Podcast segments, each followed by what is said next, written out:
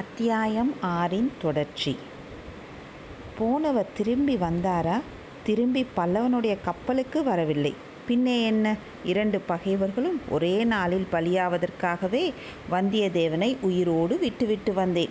நீ என்னத்தான் சொன்னாலும் என் மனம் நம்பவில்லை. அவர்கள் இருவரும் இன்னும் உயிரோடு இருப்பதாக என் மனதிற்குள் ஏதோ சொல்லுகிறது. பூங்குழலியை உனக்கு தெரியுமா? நன்றாய் தெரியும். இலங்கையில் அவள் எங்களுக்கு தொல்லையாய் இருந்தாள் அவளும் சுழற்காற்றில் போயிருக்கலாம். அதுதான் இல்லை. சிறிது நேரத்துக்கு முன்பு ஒரு படகு தூரத்தில் வந்தது. கலங்கரை விளக்கின் உச்சியிலிருந்து ராக்கம்மாள் பார்த்தாளாம். திடீரென்று அது மறைந்து விட்டதாம் படகில் இரண்டு மூன்று பேர் இருந்ததாக தோன்றியதாம். அப்படியானால் தாங்கள் கிழவரை அழைத்து கொண்டு உடனே நடையை கட்டுங்கள். நான் இருந்து பார்த்து கொண்டு வருவே வருகிறேன். நாங்கள் இருந்தால் என்ன? கிழவர் இருந்தால் இளவரசருக்கு ராஜ மரியாதைகள் செய்து அழைத்து கொண்டு போக பார்ப்பார். காரியமெல்லாம் கெட்டுப்போகும் மந்திரவாதி நானும் தான் கேட்கிறேன். அவர்கள் இறக்க வேண்டிய அவசியம் என்ன? மதுராந்தகனுக்கு பட்டம் கட்டிவிட எல்லோரும் சம்மதித்து விட்டார் அம்மணி பெண் புத்தியை காட்டிவிட வேண்டாம். காஞ்சி ஒற்றனுக்கு நம் ரகசியம் எல்லாம் தெரியும். அவன் இளவரசரிடமும் சொல்லியிருப்பான் பொழுது விடுவதற்குள் நீங்கள் புறப்பட்டுச் செல்லுங்கள். ராக்கம்மா பூங்குழலி அவர்களை அழைத்து வந்தால் காட்டில் எங்கே வைத்திருப்பாள். மறைந்த மண்டபம் ஒன்று இருக்கிறது. அதுதான் அவளுடைய அந்தரங்க வாசஸ்தலம். காஞ்சி ஒற்றனை அதிலே தான் ஒரு பகல் முழுதும் மறைத்து வைத்திருந்தாள். பிறகு அதை நான் கண்டுபிடித்தேன். நல்லது அந்த மறைந்த மண்டபம் இருக்கும் இடம் எனக்கும் தெரியும். அங்கே போய் காத்திருக்கிறேன். ராணி சக்கரவர்த்தி எப்படி இருக்கிறார்? ஏதாவது செய்தி உண்டா? எந்த சக்கரவர்த்தியை பற்றி கேட்கிறாய்? நோயாளி சுந்தர சோழனை சக்கரவர்த்தி என்று இந்த வாய் ஒரு நாளும் சொல்லாது. நமது சக்கரவர்த்தியை பற்றித்தான் கேட்கிறேன். சௌக்கியமாய் இருப்பதாக பத்து நாளைக்கு முன்பு செய்தி கிடைத்தது. ஆஹா எத்தனை நாளாயிற்று பார்த்து. சரி சரி சீக்கிரம் புறப்படுங்கள். அந்த முட்டாள் பல்லவன் என்ன செய்ய போகிறானாம்? அவனையும் தஞ்சைக்கு அழைத்து போகிறோம். அவனிடம் ஜாக்கிரதையாக இருங்கள். அவனை பற்றி கவலை இல்லை. நான் காலால் இட்டதை அவன் தலையால் செய்ய காத்திருக்கிறான். இருந்தாலும் ஜாக்கிரதையாக இருப்பது நல்லது. காஞ்சி ஒற்றன் வந்தியத்தேவனிடம் தாங்கள் கொஞ்சம் ஏமாந்து போனீர்கள் அல்லவா? அது உண்மைதான். அதனாலேயே அவனை உயிரோடு மறுபடியும் பார்க்க விரும்புகிறேன். அந்த ஆசையை அடியோடு விட்டுவிடுங்கள் ராணி. இவ்வாறு நிலவரத்தை பேசிக்கொண்டே அவர்கள் அங்கிருந்து நகரத் தொடங்கினார்கள் என்று தெரிந்தது. பூங்குழலி தன்னை அவர்கள் பார்க்காதவண்ணும் இன்னும் நன்றாய் புதரில் மறைத்து கொண்டாள். நல்ல வேளையாக அவள் இருந்த பக்கம் அவர்கள் வரவில்லை. வேறு திசையாக சென்று விட்டார்கள். பூங்குழலி தற்செயலாக ஒட்டு கேட்ட விஷயங்கள் அவளுக்கு பெரும் திகிலை உண்டு பண்ணிவிட்டன. பூங்குழலி தற்செயலாக ஒட்டு கேட்ட விஷயங்கள் அவளுக்கு பெரும் திகிலை உண்டு பண்ணிவிட்டன. பொன்னியின் செல்வரை எத்தனை வித அபாயங்கள் சூழ்ந்திருக்கின்றன என்பதை எண்ணிய போது அவளுடைய கை கால்கள் நடுங்கின. கண்கள் இருண்டன. தொண்டை வறண்டது. உள்ளம் குழம்பியது. தான் விட்டுவிட்டு வந்த படகை உடனே போய் சேர வேண்டும் என்ற எண்ணம் மட்டும் வலியதாக முன் நின்றது. படகை விட்டு வந்த திசையை நோக்கி விரைந்து சென்றாள். இளவரசர் கொடிய விஷசுரத்தினால் பீடிக்கப்பட்டிருந்தார். அவரை சிறைப்படுத்தி போவதற்கு பழுவேட்டரையர் காத்திருக்கிறார். அவரை கொன்று விடுவதற்கு கொலையாளிகள் காத்திருந்தனர். அவர்களுக்கு துணையாக இந்த பெண்ணுரு கொண்ட மோகினி பிசாசு இருந்தது. பார்த்திபேந்திரனும் அவளுடைய மாய வலையில் வீழ்ந்து விட்டான். இளவரசரை தான் அழைத்துச் சென்று பத்திரமாய் வைத்திருக்கலாம் என்று எண்ணிய மறைந்த மண்டபம் கூட இவளுக்கு இவர்களுக்கு தெரிந்திருக்கிறது. இவ்வளவு அபாயங்களில் இருந்தும் இளவரசரை பாதுகாக்கும் பொறுப்பு தன் தலையில் சுமந்திருப்பதாக பூங்குழலி உணர்ந்தாள். ஆகையினாலேயே அவளுடைய மூளை குழம்பிற்று. இதுகாறும் அவளுடைய வாழ்நாளில் என்றுமில்லாத ஒரு அனுபவமும் நேர்ந்தது. அதாவது காட்டில் வழி தவறிவிட்டோமோ என்ற பீதி உண்டாயிற்று. சுற்றி சுற்றி புறப்பட்ட இடத்துக்கே வந்து கொண்டிருக்கிறோமோ என்ற எண்ணம் தோன்றியது. அப்படி சுற்றி வரும்போது இளவரசரின் எதிரிகள் யாரானும் யாரேனும் எதிர்பட்டு விட்டால் என்ன செய்வது? அவர்களுக்கு என்ன சமாதானம் சொல்வது? எப்படி அவர்களிடமிருந்து தப்பித்துச் செல்வது? இல்லை இல்லை சரியான வழியிலே தான் வந்திருக்கிறோம். இதோ கால்வாய் தெரிகிறது. படகை விட்டு வந்த இடம் அதோ அந்த மூலையில் இருக்கிறது. பூங்குழலி அவ்விடத்தை நோக்கி பாய்ந்து ஓடினாள். அவளுடைய நெஞ்சு அடித்து கொள்ளாமல் நின்றுவிட்டது. ஏனா ஏனெனில் அவள் விட்டிருந்த இடத்தில் படகை காணவில்லை.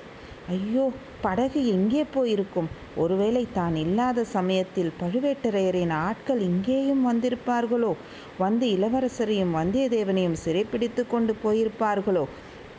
அப்படி நடந்திருந்தால் கூட பாதகமில்லை. அதைவிட பயங்கரமான சம்பவம் நிகழ்ந்திருக்குமோ? வந்தியத்தேவன் இளவரசரை தூக்கி கொண்டு மறைந்த மண்டபத்தை தேடி போயிருப்பானோ? அப்படியானால் அங்கே கொலைஞர்கள் காத்திருப்பார்களோ? அடடா என்ன தவறு செய்துவிட்டோம்? அந்த மறைந்த மண்டபத்துக்கு உடனே போய் பார்க்க வேண்டும் என்ற பரபரப்பு பூங்கோழியின் மனதில் குடிக்கொண்டது காட்டு வழியில் ஒட்டம் பிடித்து ஓடினாள். மறுபடியும் அந்த பழைய சந்தேகம் வழி தவறிவிட்டோமோ என்ற சந்தேகம் சுற்றி சுற்றி வருகிறோமோ? என்ற மயக்கம் அது என்ன? ஐயோ அது என்ன? ஏதோ காலடி சத்தம் போல் இருக்கிறதே. யாரோ நம்மை தொடர்ந்து வருவது போல் இருக்கிறதே. யாராயிருக்கும்? எதற்காக இருக்கும்? ஒருவேளை அந்த பயங்கரமான மந்திரவாதித்தானோ அப்படியானால் ஏன் பயப்பட வேண்டும்? இடுப்பில் செருகியுள்ள கத்தியை எடுத்துக்கொண்டால் போயிற்று. யாராயிருந்தால் என்ன? எதற்காக ஓட வேண்டும்? இல்லை இல்லை ஓட வேண்டியது தான். இச்சமயம் யாருடனும் சண்டை பிடிக்கும் சமயம் அன்று கையில் வலிவு இல்லை கத்தியும் குறி தவறி போகும். உயிரை எப்பாடுபட்டாவது காப்பாற்றிக் கொள்ள வேண்டும். நமக்கு இத்தருணம் ஏதேனும் வந்தால் இளவரசருடைய கதி ஆதாகும்.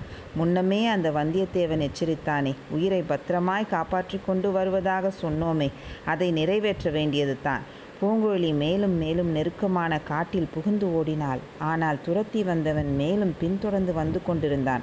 பூங்குழலி போன வழியில் மரங்களிலிருந்து பட்சிகள் அலறி புடைத்து கொண்டு ஓடின. வலைகளிலிருந்து நரிகள் கிளம்பி ஓடின. தூங்கிய காட்டுப்பன்றிகள் விழித்தெழுந்து விழுந்தடித்து ஓடின. மானொன்று விர்ரென்று பாய்ந்து வந்து அவள் மேலேயே இடித்து புடைத்து கொண்டு ஓடியது. இவ்வளவுக்கும் மத்தியில் பின்னால் தொடர்ந்து வந்தவன் விட்டப்பாடாக இல்லை.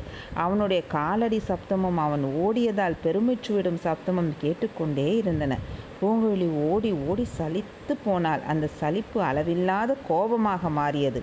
வருகிறவன் யாராயிருந்தாலும் அவனை ஒரு கை பார்த்து விடுவதென்று முடிவு செய்தாள். அத்தியாயம் ஏழு. காட்டில் எழுந்த கீதம்.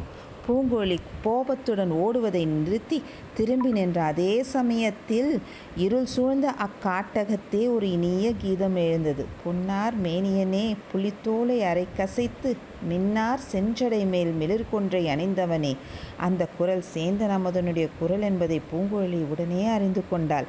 கலகலவென்று சிரித்தாள். சத்தம் வந்த திசை வேறு என்பதை கூட அச்சமயம் அவள் மறந்து போனாள். அத்தான் நீதானா? ஆமாம் பூங்குழலி எங்கே இருக்கிறாய்? இப்படி வா. இதோ வந்து விட்டேன் என்று சொல்லிக்கொண்டு சேந்தன் அமுதன் அவன் முன்னால் வந்தான். நன்றாய் என்னை பயமுறுத்தி விட்டாய். எதற்காக இப்படி என்னை தொடர்ந்து வந்தாய்? பூங்குழலி உன்னை பார்ப்பதற்காகவும் உன் இனிய கானத்தை கேட்பதற்காகவும் தஞ்சையிலிருந்து பல நாள் பிரயாணம் செய்து வந்தேன்.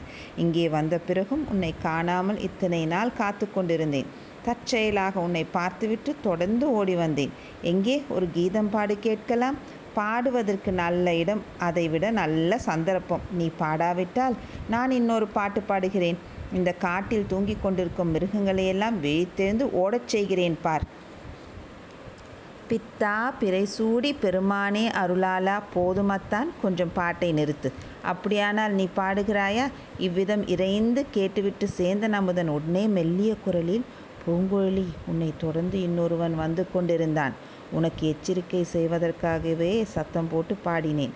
அவனுக்கும் உன் அண்ணன் மனைவிக்கும் இன்று சாயங்காலம் ஏதோ ரகசிய சம்பாஷணை நடந்தது. அவன் யார் என்று உனக்கு தெரியுமா? என்றான்.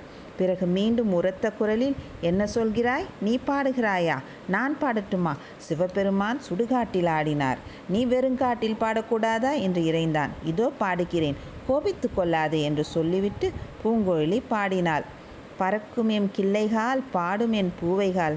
அரக்கனினை எனத்தகும் அடிகள் ஆரூரரை மறக்க இல்லாமையும் வலைகள் நெல்லாமையும் உறக்கமில்லாமையும் உணர்த்த வல்லீர்களே. இவ்விதம் பாடிவிட்டு மெல்லிய குரலில் அமுதா நான் வந்தது உனக்கு எப்படி தெரியும்? என்று கேட்டாள். பூங்குழலி கலங்கரை விளக்கின் உச்சியிலிருந்து படகு வருவதை பார்த்தேன். நீயாக இருக்கலாம் என்று